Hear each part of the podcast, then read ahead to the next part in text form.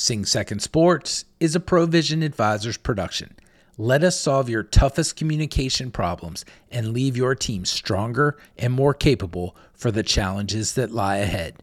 Visit www.provisionadvisors.net to learn more.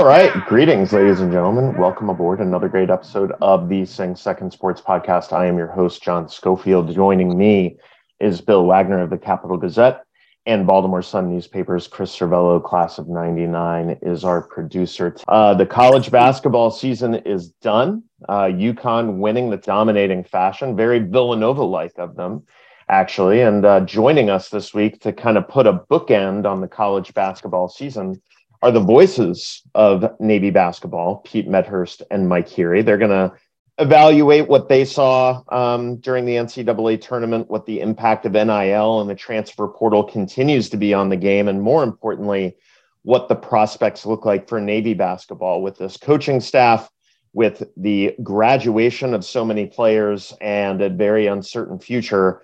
Uh, what should we expect? We cannot wait to be joined by Mike Heary and Pete Medhurst. We're also going to be joined by Navy water polo players Graham Lindner and Peter Hillen.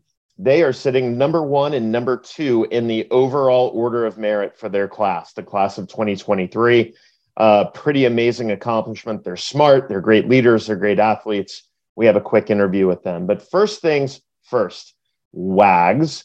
Um, it was a busy week or weekend for uh, Navy sports. And as we've been prone to do of late, let's start with lacrosse. If you would have told me that Navy lacrosse, after all of their problems, after everything that was going on, that they would defeat BU 10 8 um, at home under the lights on Friday, um, I, I, would have been surprised by that. But you were in attendance, you were able to see what what uh, transpired, and uh, and how did men's lacrosse pull off the upset?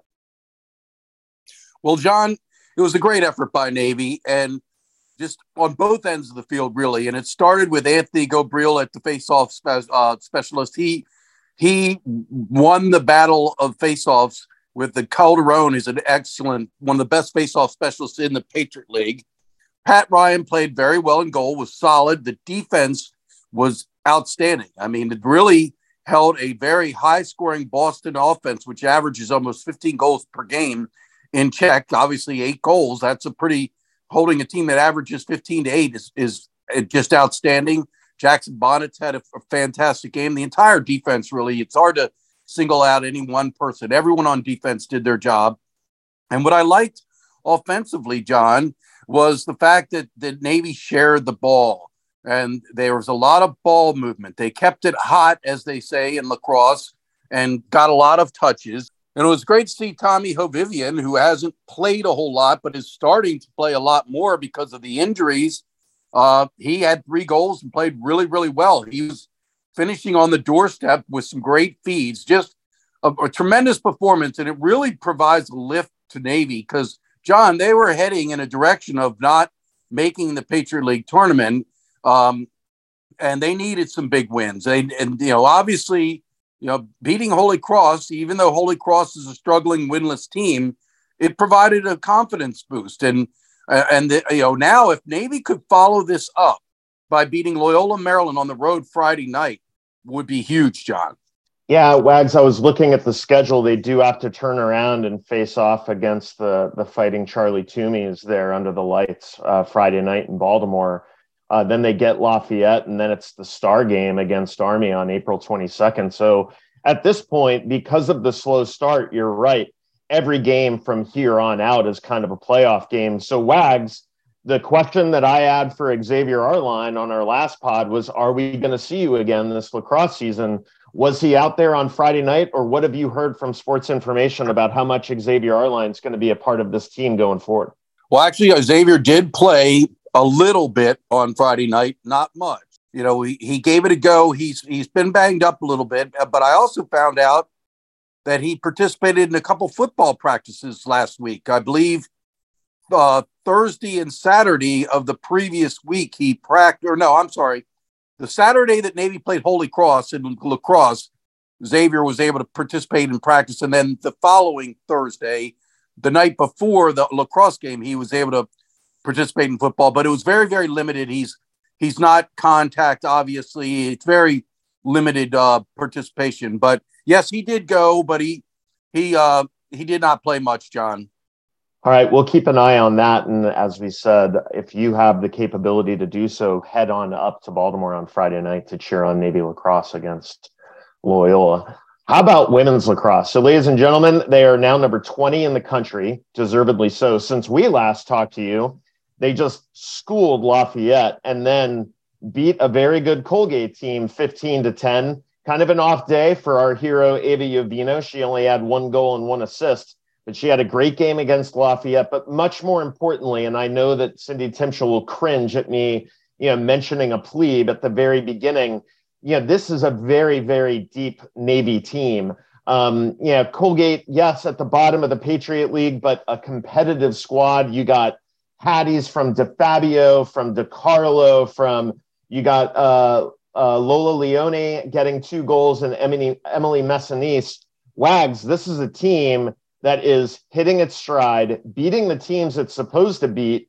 And now, a little trip up to BU on Saturday will really cement their place in this conference as Army and Loyola lurk at the very end of the regular season schedule. Yeah, I was out there Saturday and it was, um, you know, Colgate. I saw the record. It was two and eight or whatever they came in. And you thought, you know, I, I don't expect this to be a real competitive game. I expect Navy to get after them early, and they didn't. Colgate hung tough. Colgate was winning the draws, uh, really dominating the draws, be honest. And Navy didn't turn that around until the fourth uh, quarter.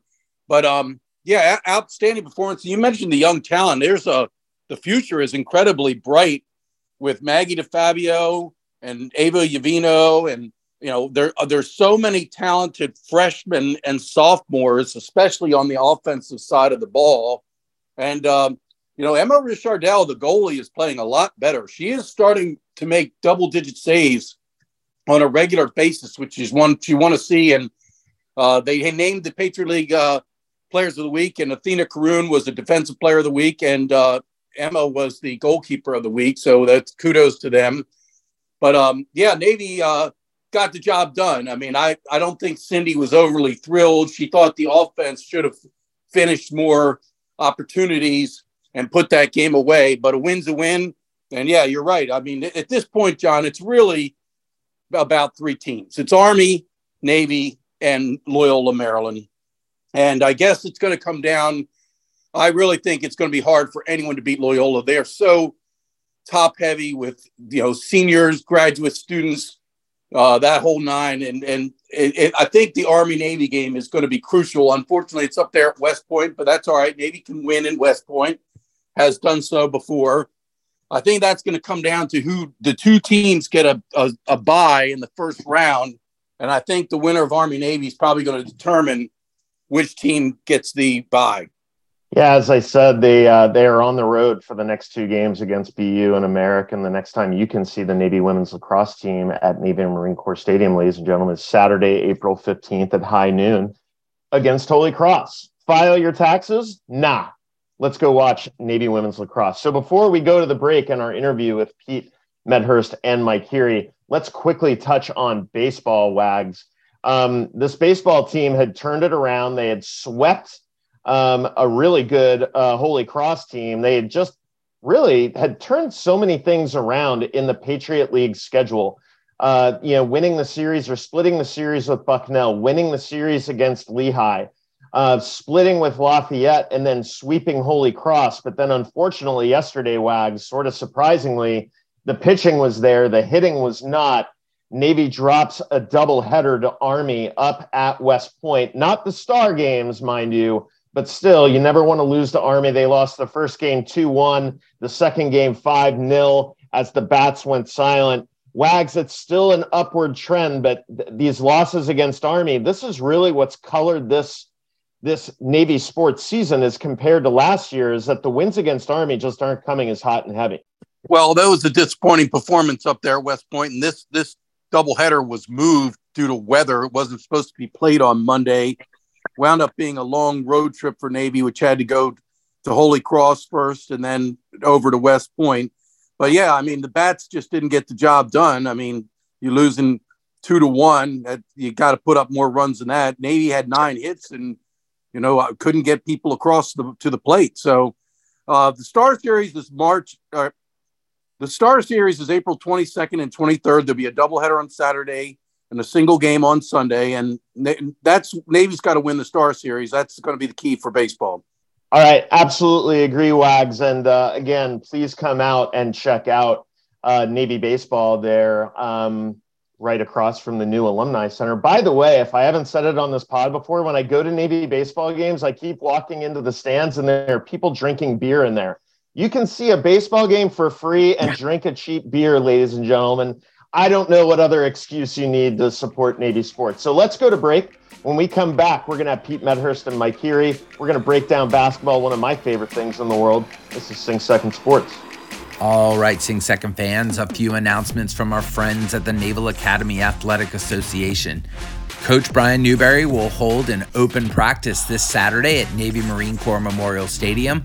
The practice begins at 9 a.m. and kids' game and family activities will start at 10.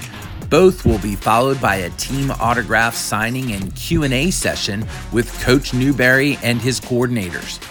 And while we're talking football, Navy season tickets are on sale now. The six game home slate is highlighted by the Service Academy rival game with Air Force on Saturday, October 21st. So get on over to NavySports.com and check out all of the information on how to get your season tickets. Now back to the pod. All right, ladies and gentlemen, we're back. I have to say, not my happiest moment is Danny Hurley uh, cut down the nets with UConn basketball. Uh, congrats to Navy soccer coach Tim O'Donohue, who I know has uh, an affinity for the UConn Huskies. But as the nets were cut down, the far right bookend on the Navy or basketball season writ large uh, was placed. And now it's time to look forward to next year. ESPN has the way too early top 25, as they always do.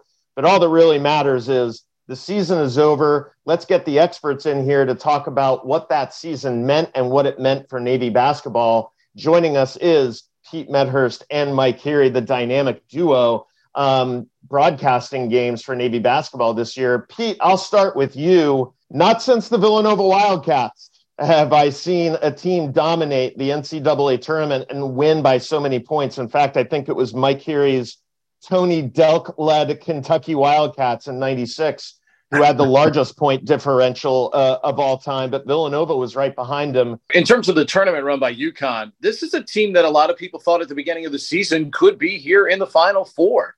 Uh, they started off well. There was kind of a you know, started the Big East season where everybody started to get a little like, hey, what's up with UConn uh, type thing.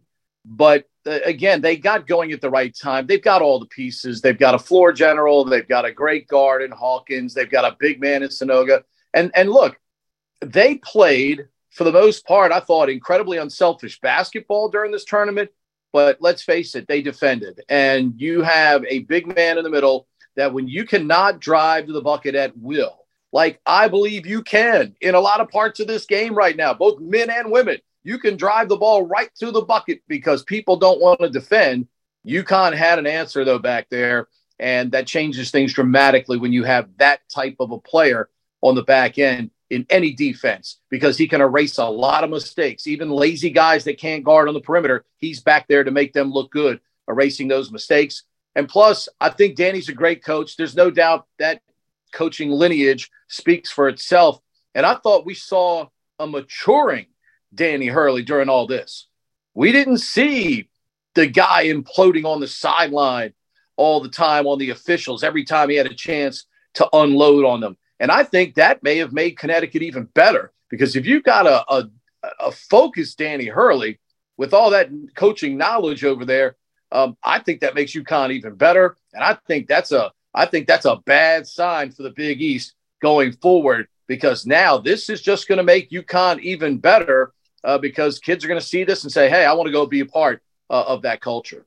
Mike, let me transition over to you. Maybe it was Danny Hurley not changing his underwear for the entire tournament, you know, that helped him keep his uh, keep his temper in check.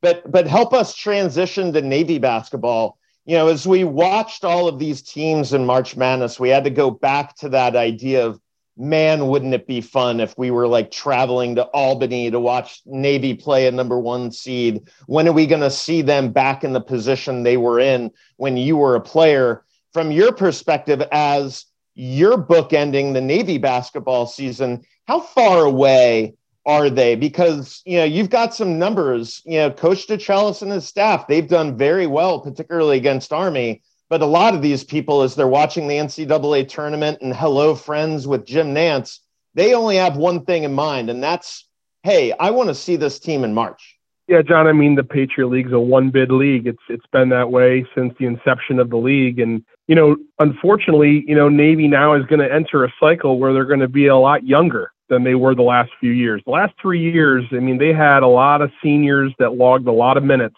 and uh, that created some freshmen and sophomores that didn't get as much playing time because you know you got to outplay the guy in front of you. So for a player, it's a heck of an opportunity for guys like Austin Benigni and Mike Woods, who was spectacular off the bench, particularly the last 10 to 15 games of the season, and Aiden Kehoe, names that you know got some minutes sparingly. Big kid who I think has a bright future. You know, now's the time for those guys, along with the sophomore class of Pete Medhurst, two of his favorite players, Lysander Renstrom, Renstrom and Mac McDonald. They, this is their time to step up in the off season and and and you know take on those minutes you know that are going to be left from Sean Yoder and Tyler Nelson and, and the rest of the guys and and you got a guy in Austin Inge who's going to be really essentially you know the, the the primary senior with the most minutes you know on the roster. So a much younger team. It's unfortunate that Sean Yoder got hurt at the end of the season there, and they weren't able to obviously play,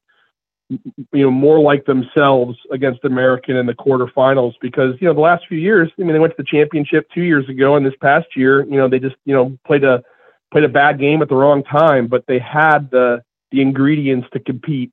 Uh, the, you know, the challenge has been Colgate, and unfortunately, Matt Langel's not going anywhere uh, for the rest of the Patriot I, I guess it's unfortunate because he's going to continue to retool as well, and his his job there that he's doing such an amazing job at Colgate. So um, it's going to be tougher here in the next year or two for, for Navy, but a great opportunity, obviously, as well for some of these younger guys.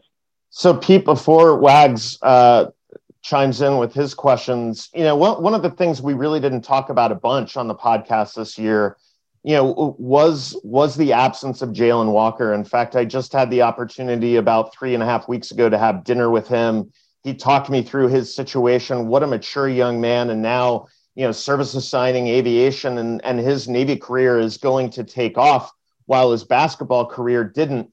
I always kind of thought that Jalen's absence as a big banger, the really awkward left-handed screwball shot, you know, for as ugly as it was to look at sometimes, was a really key element to this team. I know that it wasn't just one thing that they were missing that led to a first round ouster in the Patriot League tournament but from your perspective, how much you know were they missing this year that that that kept them from really catching Matt Langel and, and Colgate?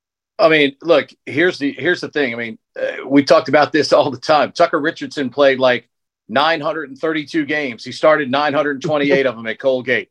Um, imagine Navy last year with Cam Davis on the team. Imagine this team with John Carter and Greg Summers uh, and guys that could have uh, qualified for a fifth year based on what other teams are doing. I mean, there's a, I mean, Colgate, I mean, look, Tucker Richardson is a, a heck of a basketball player, but he's also a heck of a leader.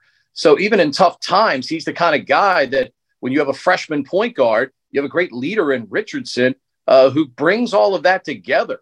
And uh, whether people want to realize it or not, it is a factor at the service academy. You're not getting the fifth year at Navy. You're not getting it uh, at Army you know, Jalen Walker physically, man, a matchup nightmare. But, but he's a great guy. He's the perfect guy to put on Tucker Richardson. He's got size and he's got length, and he's the kind of guy that can neutralize a lot of teams' good uh, perimeter players. Plus, he can go. He could have gone and rebounded. And remember, if he's at a civilian school, he's probably playing.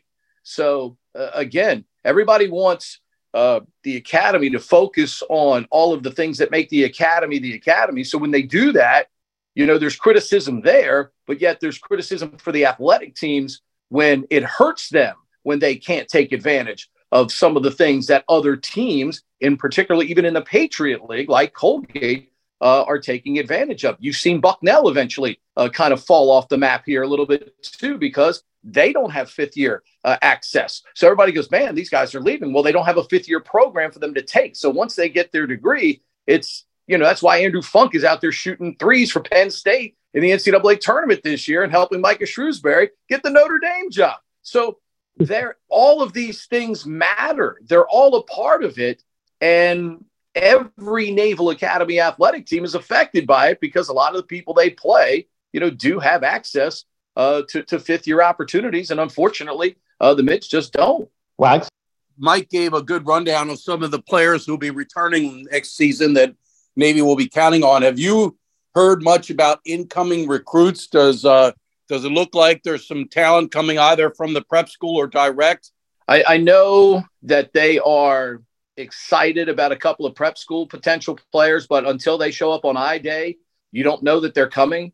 Uh, because as we found out through football through the past few years, uh, prep school kids at the Naval Academy sometimes end up somewhere else uh, that they were counting on. And, you know, until they show up on I Day, um, you, you, don't know that they're coming. But if they do, then yeah, I mean, there's some people that can contribute there. I think the uh, the other thing too, and I, I want to go back to the, some of the players Mike brought up. Look, I, I think I think Mac McDonald and Lysander Renstrom can do one thing. They can shoot the heck out of the basketball.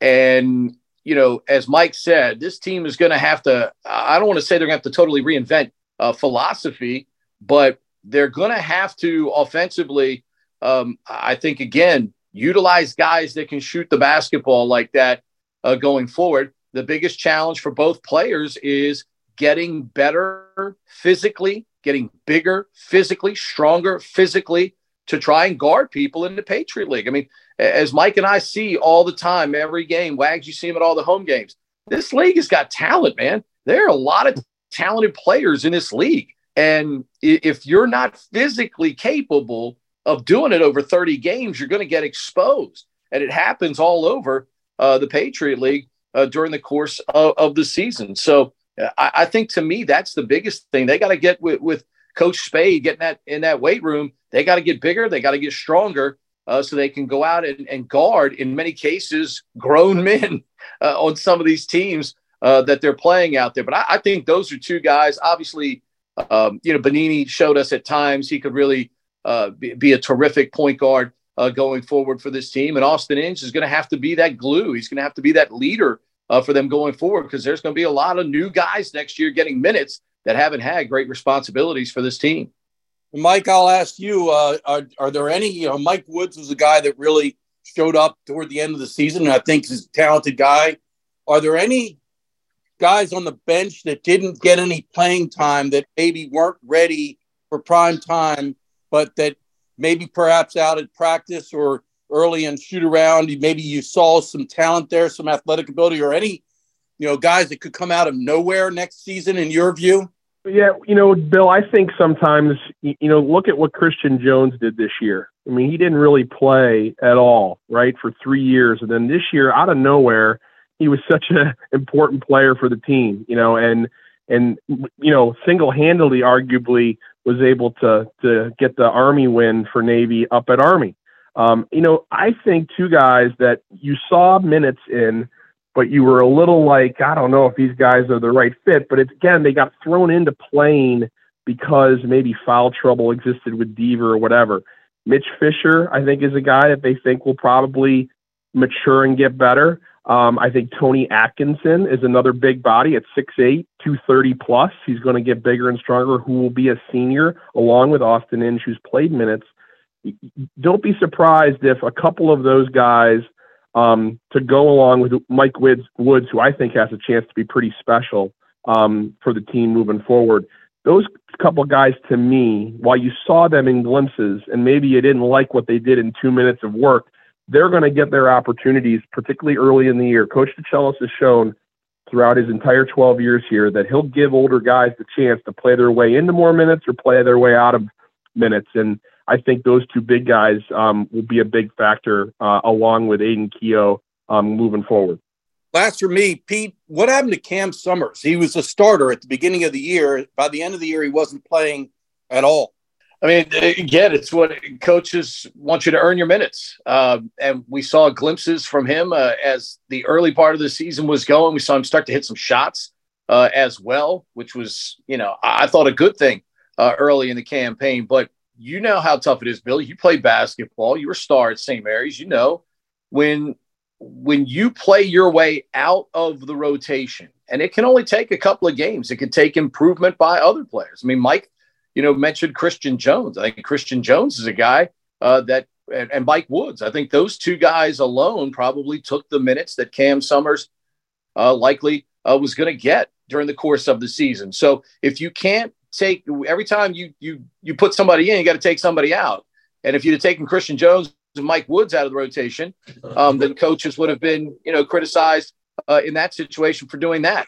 So it's a case where Cam's got to come back again, get stronger. He's another guy that needs to, I think, add some strength. And uh, but I, I think he's got skills though. I think he has the ability uh, to play. We saw it in glimpses last year, but sometimes with young players, takes a little more time uh, to develop that entire game that uh, gives coaches the confidence to put you out on the court. I don't think it's because the player doesn't have any skill, because I think Cam Summers has got uh, plenty of ability. And, you know, this will be a chance for him to, to reload and get better here in this offseason and be ready to attack the 23 24 campaign for them because there are minutes readily available for a lot of guys.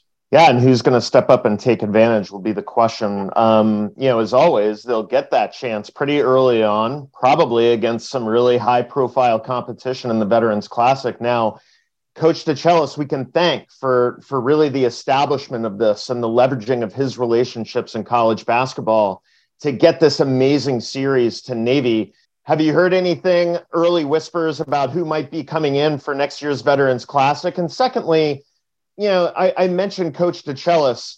I'm sure a lot of people were probably wondering, hey, will there be a change? Hey, a first round loss in the in the Patriot League tournament. But you know, Mike and I were talking this morning um, off air about you know Coach DeChellis's record, and I'm going to ask him to opine on that. But you know, as as we look toward next year, one big thing is is the Coach DeChellis crew um, and what they've done to increase the brand, to get the Veterans Classic, and to win a lot of star meets, star meets, star games. Pete, I'll start with you. Your evaluation there. I mean, look, the team has finished second, first, second, and second. I mean, the last four years. Uh, if if Cam Davis is, I mean, if Cam Davis is able to play in that tournament a couple of years ago, uh, you know, it's just like the John Griffin half court shot against Bucknell. If that doesn't go in, Billy Lang and that crew probably win the Patriot League that year. Um, if Cam Davis plays in the tournament, Navy probably wins the tournament uh, that year. So, you know, I, I, think we'd be talking about a completely. I, am not sure there'd be any criticism out there uh, from anyone if you know Cam's able to finish that tournament and they go on and win the tournament. Look, this program did not compete for a long time in the scholarship era. There were t- there were uh, there were good seasons every now and then, but consistency across the board had not been there. Uh, Coach DeChellis and his crew has found that. And I mean, look, anytime we can go two, one, two, and two in the league and consider, look, look where we were early in the season. We get that six game losing streak, and everybody's like, oh my gosh, the sky is falling. That that could have gone one of two ways. And they made sure it went the right way. And I think that's a testament to the culture uh, that coach and his coaching staff have built and those players that are resilient and understand, hey, we're never out of this. And they work their way back up uh, to finishing in second place in the league. So I, I got no problem with the leadership of this program. Uh, as for the Veterans Classic, you know, this unfortunately each year now it gets tougher and tougher to fill because you have so many teams that could be playing in their own building um, every every night, and we know they'd much rather be playing in front of nine to twelve thousand people in their own building uh, than going to play uh, a neutral site road game. Um, you know, based on some of the things that you're hearing uh, behind the scenes, um, I think it could set up for yet another really good uh, event. But the problem for not only Navy, its TV partner CBS, it's it's getting other teams to want to come here give up a potential home game uh, and and come here and play. But uh, the conversations that uh, I know are being had, if they come to fruition and people will actually sign contracts, um, I think we're going to have another great event. And I think it's been a great event. And Mike and I have been blessed to broadcast both games in that event uh, every year on the radio. And um, you know, talking to Roy Williams when he was here visiting with Coach DeChellis earlier in the season, I asked him, I said, Hey, why'd you bring your team here? And he goes, Because Ed asked. so, you know, you got some coaches like him, Coach Izzo, you know, who are willing to, to bring their kids and have uh, a, a, great experience. Coach Turgeon brought Maryland uh, a, a, few years ago. You know, you're hoping at some point, maybe now with Coach Cooley in, in charge at Georgetown, maybe now we can talk the Hoyas into considering uh, this event uh, and, and coming over and playing here. Because the one thing we find out, John, is when teams come here, and Mike sees this. Mike Mike usually goes over uh, to the sword presentations. At some point, I know Chet's going to give Mike a sword because he's over there and mistake him for a head coach with all that great hair and everything like that. But the, it, it, it's 100% true. Every team that has come here cannot say enough about the experience afterwards. It blows them away. They have no idea. Their kids have no idea what the day in the life of a midshipman is all about. And I think it gives them uh, an amazing look and an amazing experience at what our kids do uh, on a daily basis over here that makes them the best, the brightest, and part of a very unique and special group like Mike is. That brotherhood is not very big for a reason. You know, we've only got 4,400 on campus, and by the end of the year, less than that, as we know from attrition. But there, there's a reason why there's only 4,400 here because we only take the best and the brightest, an exclusive group of young men and young women that want to better themselves, but also are incredibly unselfish at wanting to serve our country when all of this uh, is over. So I, I hope any of those teams that are under consideration sign the contract because every single team that has come here has had an amazing experience here at the Veterans Classic. Mike, I'll give you the last word on this. Yeah, I mean, it's hard to top the way uh, Pete Medhurst speaks. Huh? He's so eloquent. I just am along for the ride here. But I will tell you this I, I couldn't agree more with everything Pete said. A um, couple things I wanted to touch on that he mentioned earlier. Number one is Mike Brey, the old Notre Dame coach, said this get old and stay old. And Navy's in a situation here where just the, these next couple years or next year, they're going to be a little younger than they've been. The way you compete against the transfer portal and the, and the other uh, uh, fifth year and the different things going on in the Patriot League and all over the landscape of college basketball is you got to have good, strong numbers of, of players in your junior and senior class. And Navy had that the last few years. They're not going to have it, you know, as much um, um, next year. But again, you know, guys will step up, and it's a great opportunity. Um, this staff over the last eight years, 135 wins, 104 losses overall. In the Patriot League, 81 wins, 58 losses. Six of those eight years, the last eight years have been winning seasons. Two of them, 20 plus wins, which we've only had a less than, I think, 10 or 15, 20 plus wins in uh, seasons in the history of the academy. Very small number. I don't have that exactly. But, you know, at the end of the day, um, they've been very consistent. They've been competing at knocking at that door. And, and I think it, eventually it's going to fall through. It's going to knock over, and they're going to get in that in that tournament, and they're going to have an opportunity maybe to host that Patriot League championship game. Might not happen next year or the year after because of you know the, the youth of this team, and, and you can't underestimate the power of experience. But I think overall, this this coaching staff and team is you know just done a, an excellent job, particularly the last eight years of really trending in the right direction and and being relevant more consistently in the league. Um, uh, Veterans Classic can't say enough about the event. It's single easily the, the, the number one thing Ed DeChellis has been able to bring to this institution and to me as a former player is I just I salivate every time we get a chance to do both those games on the radio. But more than that, I just think about God. I wish our teams could have had a chance to to play a, a team like that on a stage like that to open up the season. Um, it's a heck of an opportunity for for the kids. And and Pete's right. I mean, like every player and coach that comes in, you know, and and experiences what it's like at the academy, walks away so impressed and proud. And I think it really probably helps their teams moving forward in the rest of their seasons. And uh, I know we were all proud to say we beat Princeton this year. Who knew beating Princeton the first game of the year was going to be such a big deal when they went on their run to the Sweet 16. So it's uh it's a exciting part of of what Navy basketball has uh, moving forward. No, I agree, and I know that if I could go back in time, I'd want to see Mike Heary guarding Tony Delk's curl route, uh, getting that uh, getting that pass up at the uh, at the top of the key and, and firing. Uh, gentlemen, I'll tell you what, there there are no smarter three people in the on the planet in Navy basketball than Mike Heary, Pete Medhurst, and Bill Wagner. To to have the three of you riffing about it here has been an absolute pleasure. I just like to drop in sophomoric references to the Terps and Villanova. That's what I bring. Um, but gents, thank you so much for your analysis and what you did for uh, for Navy basketball season. We can't wait to see you next November.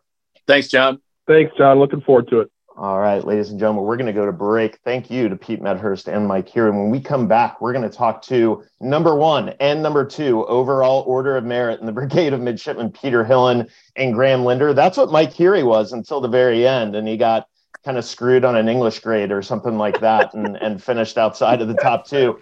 But uh, we're going to talk to them when we come back to break. Stick with us. This is Sing Second Sports. All right, another set of announcements from our friends at the Naval Academy Athletic Association. Spend your Easter Sunday at the ballpark as Navy returns to Max Bishop Stadium this weekend for a series against Holy Cross presented by the Annapolis area Jimmy John's. First pitch is set for 1 p.m., with an Easter egg hunt being hosted at the game. While we're talking baseball, the boys return to Max Bishop Stadium on Saturday, April 22nd, as they start a three game series against Army, with a doubleheader beginning at noon on that Saturday. Be sure to get out to the ballpark early, as Navy will be honoring the senior class prior to the start of the game. In addition, fans will receive a free Beat Army rally towel while supplies last. Now back to the pod. All right, ladies and gentlemen, welcome back to the Sing Second Sports Podcast. We have a great, great segment here. Uh, this is our current athlete segment, and we are joined by Navy water polo firsties Peter Hillen and Graham Lindner. And something particular about these two gentlemen is that they are currently standing one and two in the current class, the class of 2023. They are four year members of the uh, water polo team, leaders on this water polo team, leaders in the hall, and obviously achieving in the hall, now standing at number one, Peter Hillen, and number two, Graham Lindner. I don't think that that has happened before. I'll have to go to Coach Luis Nicolao or maybe someone in the uh, in the uh, academic office to see. But uh, awesome opportunity here to have a conversation with them. Peter, I'll start with you. What has your experience been like here? Could you have thought four years ago when you were coming to the Naval Academy that you'd be currently sitting as number one in the overall order of merit? Definitely not. I, I was hoping to come into the Naval Academy and, and you know make myself proud, make my family proud, and you know that was never never about the the rank. And and so um, obviously I'm proud to be here but um, I think my my more meaningful goals have been smaller uh, kind of incremental ones that, that have gotten me to this point. And so just so we catch everyone up with what you're doing what did you service assign and what's your major? Um, so I'm a dual major in physics and history um, and then I service selected marine ground. All right. So Graham as you kind of think back on your four years here, both in the pool and out of the pool, you know, what was that seminal moment that made you think, hey, I'm going to be at the very top of this class, you know, in terms of order of merit? has has there been something that really stood out to you as as the the prime mover to where you are today? Um, not really, honestly. I mean, sort of similar to Peter. I just showed up um, and tried to do the same thing I did in high school, which was try as hard as I could in class um, do the do the extra work that I thought I could do, um, and that's like in the pool and uh, in the classroom. Um, and then I got to the point that I was at, and I was like, well, I, I might as well try and keep going. Um, I don't think there's really one seminal moment that that pushed me to be that, but I'm just excited that I uh, could stay here for four years. And like I asked Peter, um, you know, I, I think what we've already said on the podcast that you've service assigned submarines, but you know, what's your major? Where are you from? You know, what else do our listeners need to know about Graham Lindner? Um, yeah, I'm a robotics and control engineering major. Um, we actually just changed names. My plebe year it used to be called systems engineering. Now it's robotics and control. Um, I'm from Bel Air, Maryland. I actually played club at Navy AC uh, since middle school, so it's kind of a natural progression to end up here. So, for the two of you now, being teammates for four years, and you've got five weeks left, um, the end is in sight. The dark ages are over. You're back from spring break. What are your goals? Are you trying to like soak it in, or are you just trying to like, hey, I need to get out of here?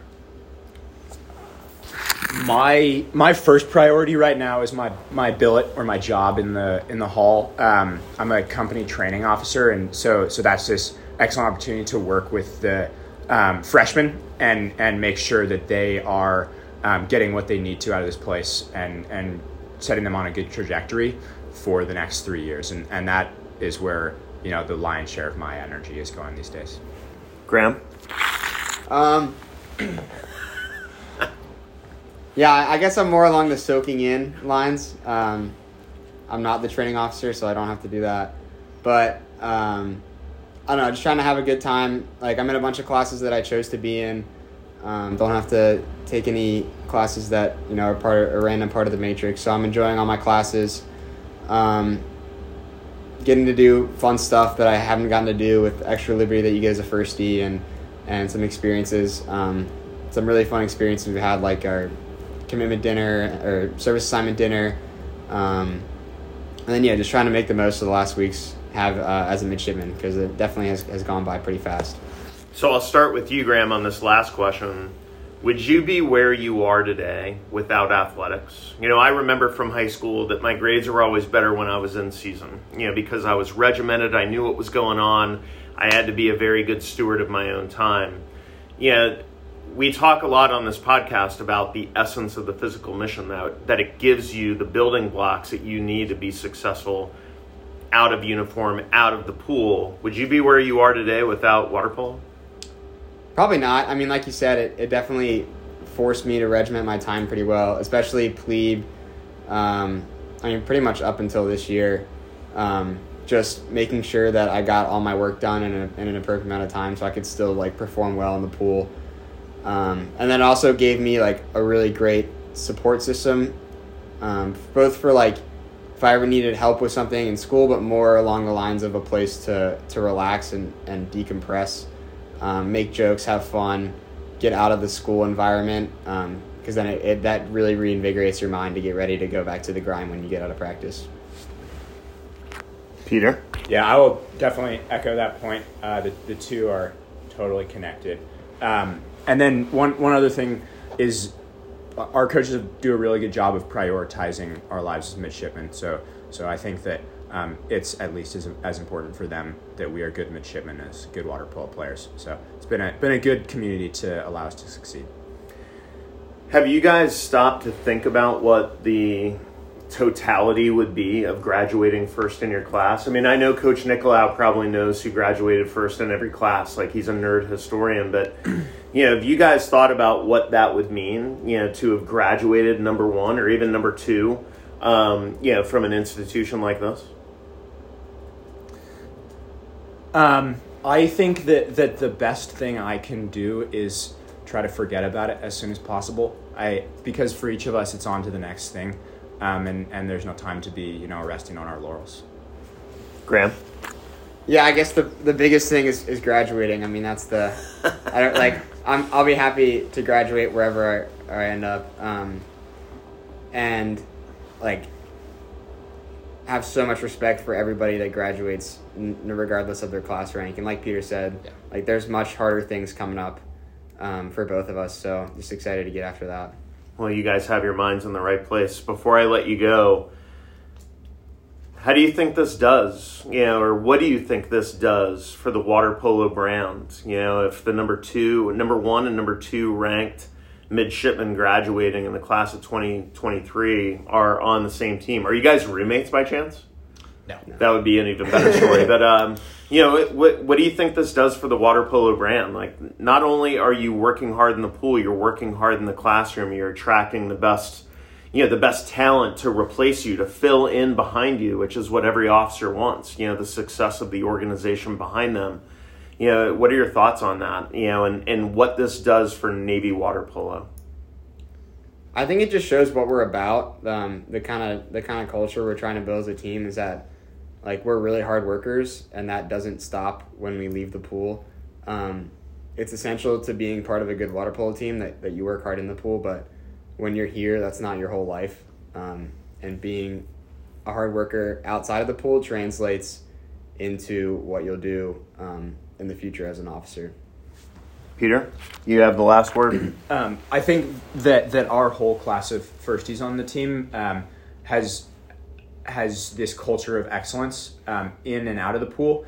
Um, while with, with Graham and I, it's like stuff that shows up well in metrics based, but but each one of us has our thing, has our our goals, and, and we have each pursued those um, with with excellence. And, and so I think that our greatest contribution has been that culture, and I, I hope that continues. Well, ladies and gentlemen, two great examples of what athletes and scholars are all about here Graham Lindner and Peter Hillen of Navy Water Polo. We'll keep you up to date in the next or in the next and last five weeks of their uh, of their experience here at the Naval Academy. Hopefully, they graduate one and two. I will say this: I'm swelling my boy Peter Hillen a little bit here. He was worried about finishing one because of history classes. He's also a physics major, but uh, his coach uh, Luis Nicolao and I will uh, will promise to help him make sure that he gets an A there. Uh, for Sing Second Sports, I am John Schofield. We are out. All right, one final set of announcements from NAAA. Join us Saturday, April 15th for the Navy men's and women's lacrosse doubleheader presented by First Command. Action begins with the women's lacrosse team taking on Holy Cross at noon. Then stick around for the Navy men's lacrosse game as they take on Lafayette at 3:30 p.m. The first 500 fans to the men's game will receive a free foam lacrosse stick. Tickets for the men's lacrosse game can be purchased by calling 1 800 US 4 Navy or visiting NavySports.com. And while you're on NavySports.com, make sure you get your Army Navy lacrosse tickets. Now back to the pod. All right, ladies and gentlemen, we are back. Great conversation there with uh, Peter Hillen and Graham Lindner. Good luck to them over the last four weeks. Do not mess around during finals and finish outside of the one and two because I know that we have given you the ultimate jinx here on this podcast. I'll tell you who isn't jinxed against Army is Navy track and field. Wags, Navy track and field, the men and women swept Army at the outdoor star meet. They clinched the 2022 2023 Star Series. The men's team posted a 126 to 7 to 77 victory. That's their 11th consecutive and 52nd overall in the series. The women won 111 to 92. That's their eighth straight star and 22nd overall win. Like I've been saying, Wags, it's been tough against Army, but we used to say that mules can't swim because we owned them in the pool. I think it's pretty obvious now that mules can't run or throw or jump, John. Uh, yeah, dominant performance by Navy. Uh, leading the way for the men was thrower Joshua Boma. He uh, he totaled 13 points by scoring in all of the throwing events. Molly Chapman, the talented jumper, she had a big day, scored 11 points individually to help the women. And as you mentioned, just dominance of the series. And you got to give it to credit to Navy Director of Track and Field, Jamie Cook. And I wrote about this last year, but I think bringing the men and women together under one umbrella and making it an overall program instead of separate programs was a really wise decision on the behalf of athletic director Chet Gladchuk. And Jamie has really pushed the level of excellence um, for both the men and women. They work out together, they practice together, they got the same coaches working with them. The coaches working with the thrower, the men throwers work with the women throwers, and so on. So it's really worked out well, and the results are proof. And I expect Navy to now go on and win the Patriot League Outdoor Championship on both the men's and women's side, John. And uh, we got to mention that those two victories, along with a, a, women's tennis victory, enabled Navy to clinch the 2022 2023 Star Series. And as you mentioned, it got off to a bit of a rocky start, and there have been some losses along the way. It wasn't like last year when Navy clinched the series earlier than ever before. Uh, this was a little tougher, but once again, Navy does capture the Star Series, John. Yeah, Wags, you mentioned the uh, the women uh, beating Army in tennis four three um, up at West Point. There is really nothing like uh, going up to their house and snatching what belongs to us. And yes, we have now won the Star Series. It wasn't the ass shellacking that we had last year, but hey, we're just better, and that's what happens. Uh, see you on the 22nd for the next round of Star matches.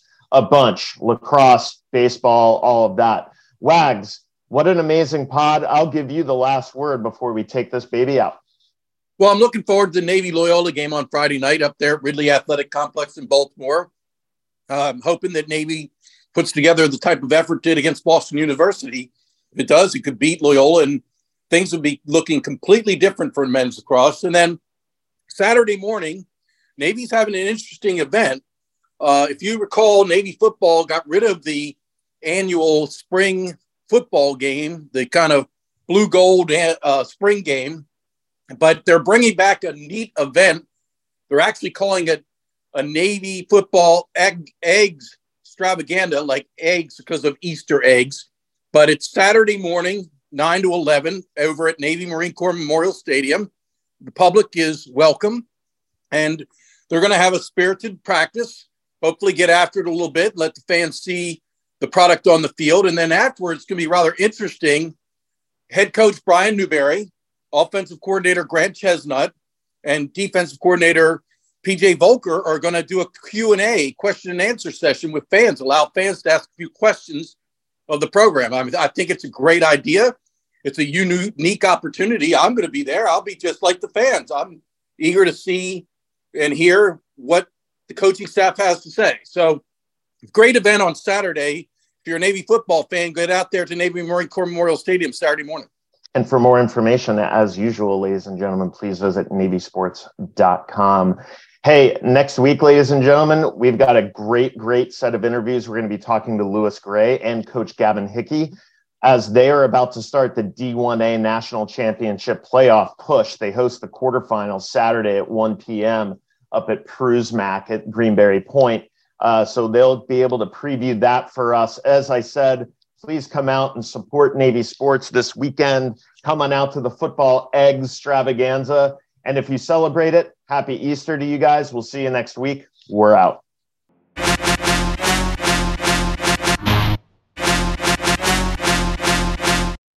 Thoughts and opinions expressed on this pod are our own and don't represent the views of the Naval Academy Athletic Association, the United States Naval Academy, or any organization for that matter. Play by play calls from the Navy Radio Network are used in the opening of the show and from time to time will be part of podcast segments.